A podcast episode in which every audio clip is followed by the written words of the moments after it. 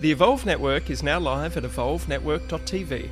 Subscribe for meal plans, recipes, cooking shows, and our very own The Magic Pill and The Magic Plant, as well as access to my favourite documentaries. The Evolve Network is also home to our full library of podcasts, with new release podcasts airing first and in full on the channel. You can also watch selected vodcasts in a video format. Meanwhile, enjoy this highlight of our podcast and head over to evolvenetwork.tv for the full Evolve podcast experience. The Evolve with Pete Evans podcast is a conversation about my favourite ingredients for a healthy human experience. We take an informed look at topics that include nutritional and emotional well-being as well as expanded consciousness. I love exploring the topics that are not traditionally taught at school and take a deep dive into them with my special guests. I invite you to sit back and come along for the ride with an open mind and heart, and please share with your family and friends as these podcasts may just be the seed from which many things will flourish from. Cheers. We've been using Waters Co. water filters for the last 10 years, and I wholeheartedly trust my family's health with them. Waters Co., established 1977, have personal and domestic water filters, which turns your ordinary tap water into great tasting, alkaline, ionized mineral water, which removes up to 99.9% of fluoride, heavy metals, chemicals, and bacteria, so you can love your tap water again. The Bio 1000 is the latest edition of the BMP 1000 model and the culmination of over 40 years of experience and research into water filtration by some of the world's leading scientists. Watersco was first to market with natural gravity fed systems, creating alkaline water way back in 1984, and have continued to lead the market in research and development, setting the benchmark for all other brands to follow. Please go to my webpage, peteevans.com, to learn more and to receive your special discount from my link on the products page. You're going to love it. Alexander Svetski is the CEO of Amber App. He's also the editor of BitcoinTimes.news, which is about Bitcoin, money, philosophy, business, startups, and entrepreneurship. To find out more about Alexander Svetski, or Alex, please visit svetski.medium.com.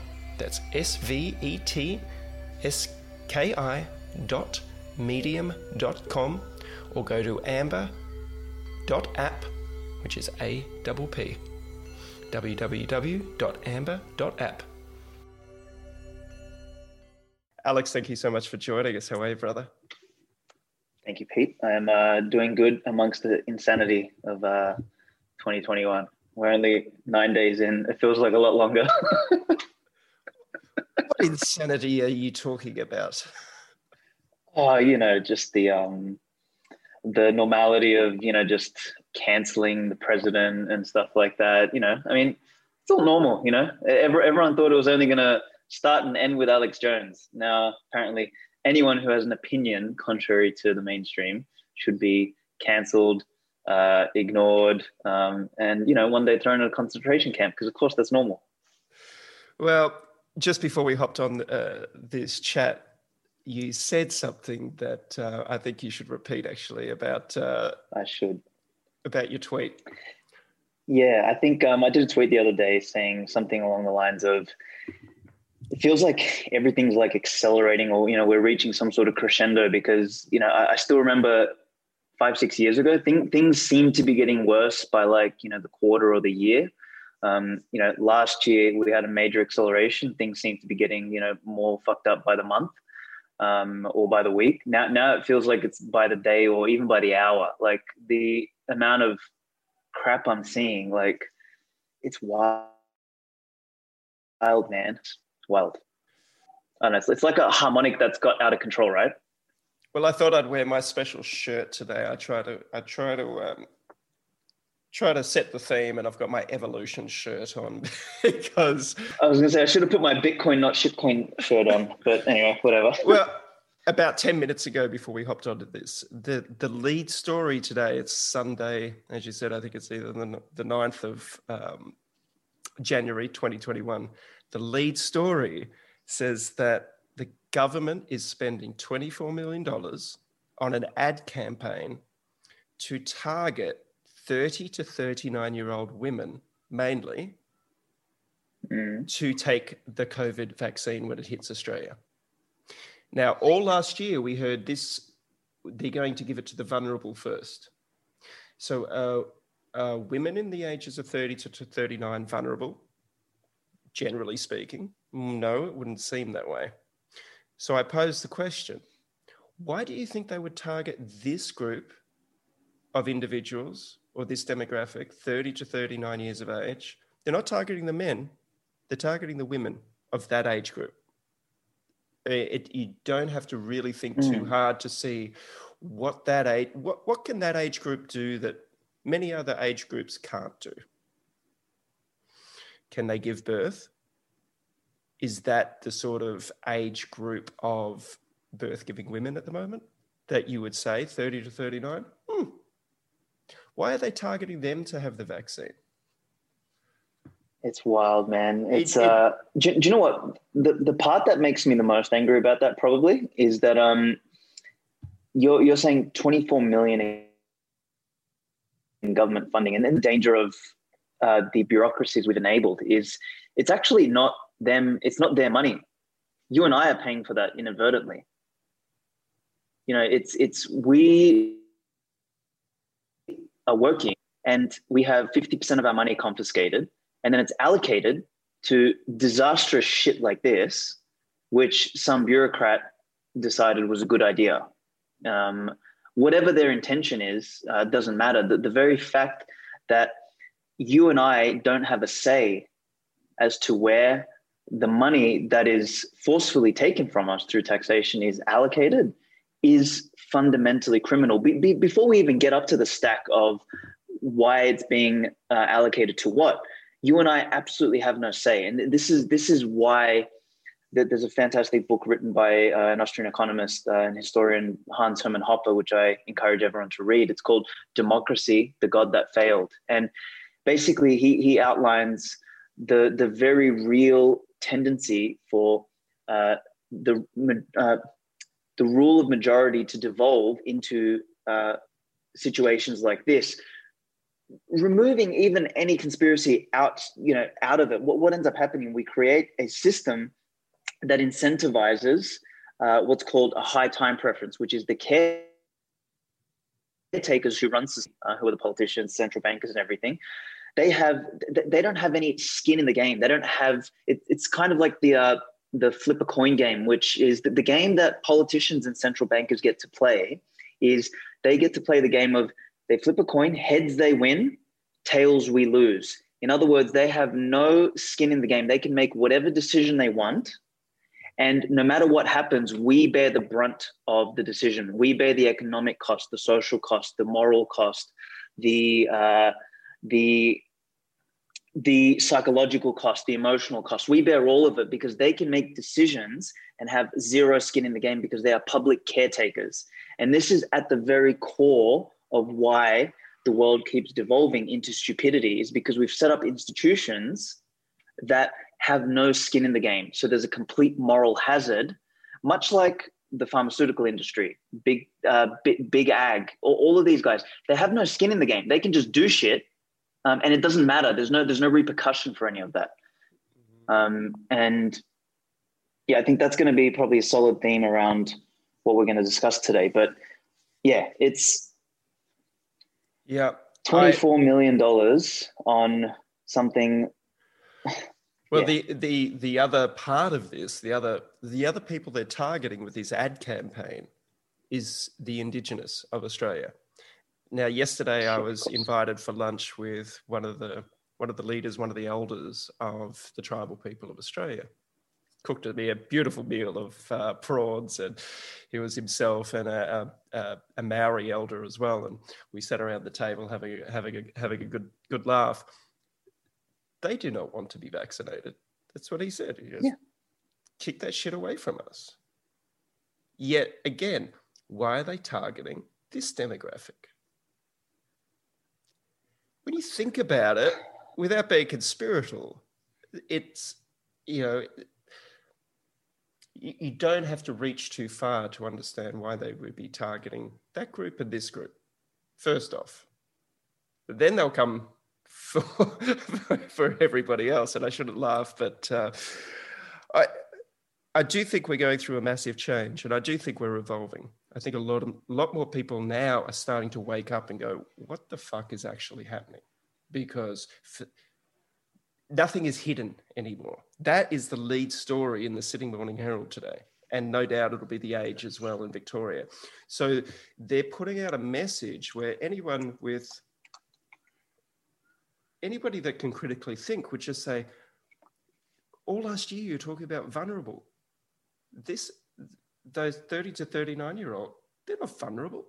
So why why have you changed your messaging like that? You know, and for because the, the science, there, Pete, it's the science. but people people reading that will be go, well, that's not what you said last week. So more and more people is going to start to wake up and go, this smells fishy. The whole thing smells fishy. So we're going to start our conversation, and hopefully, we're going to do uh, quite a few of these over the coming months, years about solutions. And one of the solutions that, uh, I mean, fuck me. A few years ago, we met at the airport after not seeing each other mm-hmm. for a mm-hmm. few years, and you said, mm-hmm. You might want to look into Bitcoin, Pete. so, I like, what? what? What are you talking about, Alex? Because we know each other from the, from back in the day when I started my paleo journey. You were at the yep. epitome of health. You were already on this journey, looking after your body, looking after your mind, thinking about things differently. And I wish I had have taken a bit more time back then to go, what is this Bitcoin thing? Anyway, here we are today, 2021. Educate me, educate the listeners and right. the and the viewers, mate. However best you can. Okay, so there's, man, I'm, I'm trying to think. The, the best way to probably start this is when I used to talk to people about, about Bitcoin, I talked very little about Bitcoin itself. What, what I what I tried to do was give people a bit of an education on what money is um, and a bit of a, a bit of a a narrative through the evolution of civilization effectively and how money is actually the root of all uh, complex civilization. Um, you know, they, they try and teach us all of these lies like money is the root of all evil, and um, you know the uh, what are some of the other lies that inflation is normal and all this sort of stuff. And we get indoctrinated with this stuff at school so that we don't uh, question uh, what money is. And I think it's really important. Like if, if we if we start there, and I'll try and make this as interactive as possible. Um, so I'll sort of ask you questions along the way, that, so that we can kind of get to the the very bottom of it. Because if um if we do that, we'll form a good foundation to understand why uh, Bitcoin's existence is so necessary. Um, and you know, and maybe in subsequent episodes, depending on how long we go, uh, we can talk about how it actually drives a stake through the the heart of what I like to call, you know, the the, the call it the deep state or or just the state apparatus, you know, because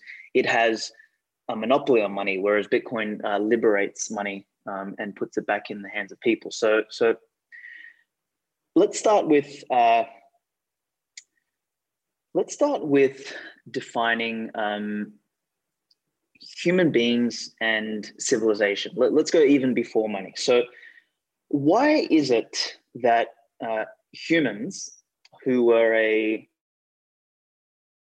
relatively insignificant out in the savannah 150,000 years ago, particularly our genus or our species of the genus uh, humans, which is Homo sapiens, why was it that we sort of emerged uh, beyond other species? Um, you know, what, what's your thoughts? What, why, why were we able to come out um, and do things that other species can't seem to be able to do?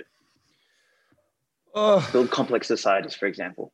Mate, I was watching some stuff on Graham Graham Hancock and ancient mm-hmm. ancient uh, ancient civilizations last night, and, and everything that I thought I knew about civilization and human evolution just went out through the window. That's why I'm wearing this shirt again, just to remind me that mm-hmm. uh, mm-hmm. the world is a fucking mystery.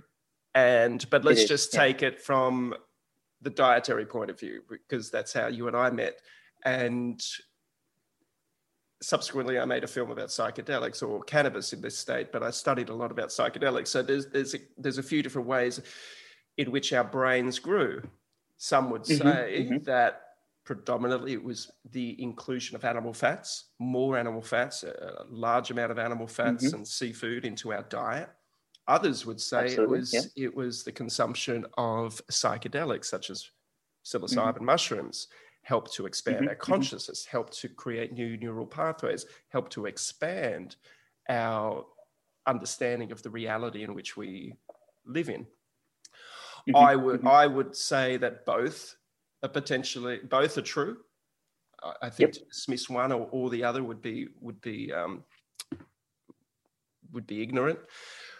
But then again, yep. Um, yep. but then again, you know, I'm going to go out on the ledge here, but I believe there are ancient civilizations as well. We know that that we have no idea and understanding of what what happened through that. I mean, I, I don't want to take us off course last night, but I watched something last night which was about the, the change of our genetic material or DNA some 15 to 20,000 years ago.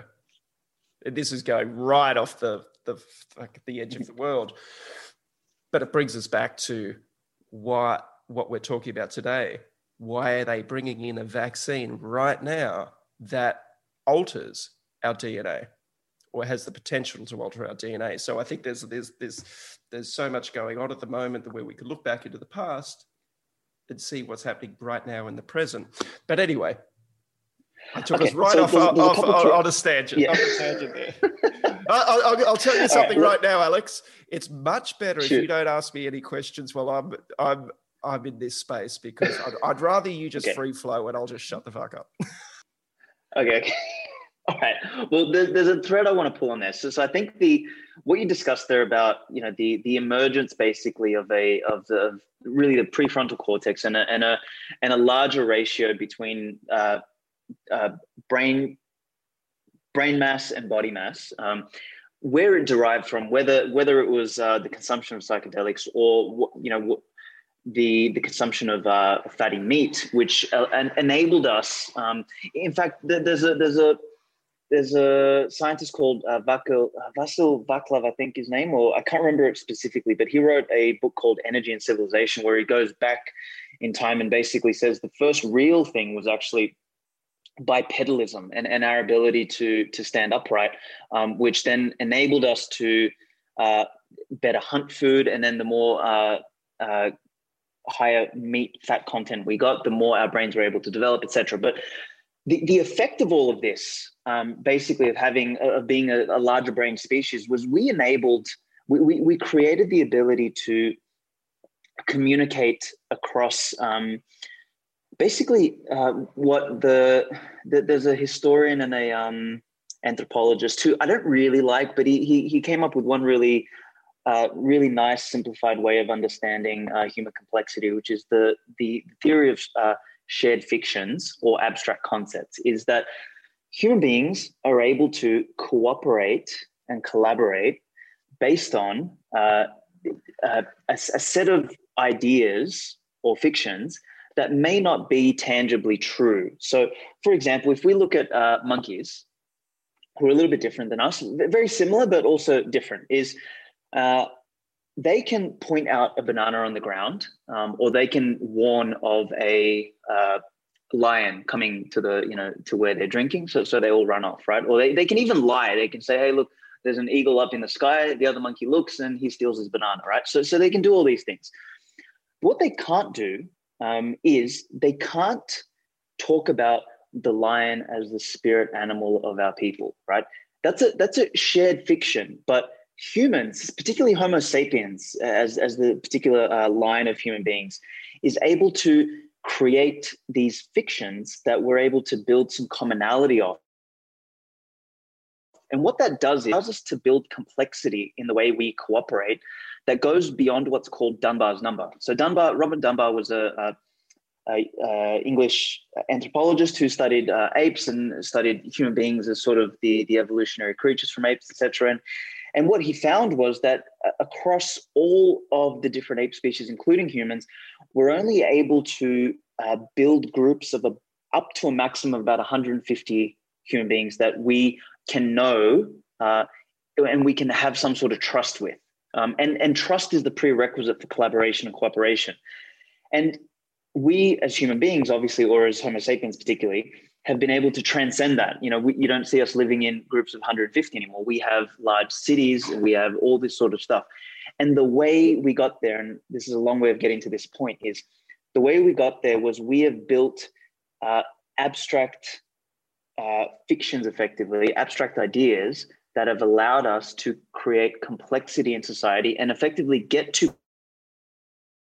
points of trust that enable human beings to work together. And these abstract fictions are everything from religions, nationalities, laws, gods, kings, monarchs, like all of these things are made up. Like laws, you know, uh, a good one is nation states. And they exist except for the fact that a broad swathe of human beings agree in this shared fiction of a I'm going to label myself as Australian, you know, or American or whatever. And it enables uh, human beings who don't know each other to be able to create some sort of connection uh, and cooperate because that's what makes us different. Like if you look at all species on the planet, and this is a really important distinction to understand, is that they either cooperate um, in, in large numbers or flexibly. And a good example of this, uh, the, the, large number example is, you know, bees or ants um, and things like that. So they cooperate in large numbers, but it's, it's a very rigid sort of structure. You know, that they've got their hierarchies. that It's biologically driven. You know, they do what they do. You don't have the, um, you know, you don't have the oppressed minority of ants who are saying, you know, we are, we're, we're the black ants and we should you know, get our thing and we're going to do a social uprising. It doesn't happen like that. They're biologically driven. Then on the other side, you have species that work very flexibly, but not great in large numbers you know, wolves, chimpanzees, etc. Human beings, we seem to, or Homo sapiens specifically, again, we seem to be able to do both. We can work in large numbers and flexibly. And that is due to the fact that we have this unique ability. It's something to do with our prefrontal cortex, something to do with the way our brains evolved that allows us to communicate about abstract fictions and create these this layer of trust that doesn't require us to be bounded by that Dunbar's number, by that 150 people. So, anyway, coming back to all of these things. So we, we've created all these ideas, institutions, you know, religions, you know, nationalities, empires, all this sort of stuff that um, enables complexity to emerge. The one that's been with us from the beginning of time is actually money. Money is a tool that emerged naturally. It wasn't, you know, given down by some sort of decree. It emerged naturally. And the reason it emerged is because as cooperative, as collaborative or cooperative species, we all perform some sort of work. You know, we all do something. And if we think about like a caveman 10,000 years ago, 20,000 years ago, or let's say even before that, let's say 100,000 years ago, um, you know, we need to eat some meat uh, someone needs to pick some berries. Somebody needs to sweep the cave, you know, and maybe put some things together. What we did originally was, and people think this is a really interesting thing. People think barter, you know, like you have an apple, I have a banana. That was the first form of money, and it's not really accurate because remember, shared fictions are designed to increase complexity um, in society, and money being the most important shared fiction of all is to increase the complexity. Now, barter is subject to um, a, the combinatorial problem, which means if I have a banana, you have an apple, but you don't want a banana, you want a shoe. I have to find someone else with a shoe that wants my banana so I can get the apple. And then, but if he doesn't uh, uh, want the banana, but I need his shoe, like it starts to get really complex. So barter never actually worked. What we did was money started off as promises. It started off as if you do this, I do this, you do that uh, we will be able to trade. Like we we can divide our labor, and that's what allowed human beings to start to build complexity. And, and it's really it's a really important point to understand because a, a lot of people say, oh, you know, imagine a world or imagine a society without money. It actually doesn't exist. We we have to be able to measure our different inputs. That's extremely important because we are all different individual human beings. We all offer something different and we all value everything differently it's important like you, you might value eating meat more than I value eating vegetables. And that's perfectly fine. You shouldn't be able to force me to value the things the same as you want. So as a result, we all have this sort of subjective reality that we live in. Um, and we have to be able to measure the things we do and the things we want subjectively. So we started off with these promises. in fact, fun fact, some of the earliest writings that we've ever found in cave walls and things like that were actually ledgers. They were this, you did this, I did that, this person did that, and we traded these ledgers. Um, that was that was the original format of money. Money was a ledger, and money still is a ledger to this day. Fast forward a little bit, you know, as we sort of ventured on beyond our caves and beyond our communities, what we realized was shit, we need to be able to carry um, the you know the, the product of our labor, which is effectively what money is. Money measures our labor. We have to carry that somewhere to sh- be able to trade with somebody else because it's not just us and our little nuclear family, you know, or us and our community. It sort of grows beyond that. So how do we do this? And that's where commodity money comes up. You know, you see we use things like cows as money, salt, spices. Um, you know, the word uh, salary comes is derived from salt. It was it was original form of money. So we we use different objects, and what we did was as human beings progressed, as civilization progressed, we found better and better objects to represent the product of our labor. And I'm just going to pull up a little page here in front of me so I can discuss the attributes that we were looking for when as we discovered new forms of money. So for something to act as an object that represents our time and energy, so our labor, um, it should have some specific attributes. Um, and those attributes are it should be portable. You know, you should be able to carry it around with you. If you've done some work, um, you know, that, that money that represents the work you've done, the input in society, should be portable. And that's why cows, for example, didn't really work. Um, it should be durable. This is why salt didn't work. So, like, you know, you want to be able to, if you've done some work, you want to be able to store it um, for future transaction, right? For so, again, this is this is a really uh, a real misconception about you know when when people think about money from back in the days, they thought, you know, uh, th- they miss time a lot of things. So the durability one is important because imagine having all of your wealth stored in salt and then you get a big storm and your wealth disappears, right? Like so, so that so salt was not a very good uh, form of money. It needs to be divisible. This is again why cattle didn't work um, because you need to be able to chop it up. Because if you want to buy something smaller, what are you going to do? Like if you want uh, you know a chicken but you have a cow like you're not going to trade the whole cow you're not going to chop the cow's fucking leg off so it becomes a little bit difficult so you need portability durability divisibility it needs to be cognizable uh, or, recognizable so that this this element of money is called cognizability so it needs to be recognizable so what you see as money needs to be this thing that i see and that someone else recognizes so we all have to have this sort of consent around what the object of money is um, fungibility is another extremely uh, important attribute. Is um, your money should be the same as my money, should be the same as uh, Bob's money and Zoe's money and everything. If we're all using something different, uh, it starts to not be very like you end up with this uh, what's it called uh, inefficiencies at the at the margins where the money needs to be exchanged. Um, and money becomes just like another good then. It becomes like a chicken or a cow or something. So it's not a very good money when it's not very fungible because everything's priced differently. So it creates it creates waste uh, in society. So when you look at all those the, the last one is scarcity. Um, and, and this is sort of like I think the most.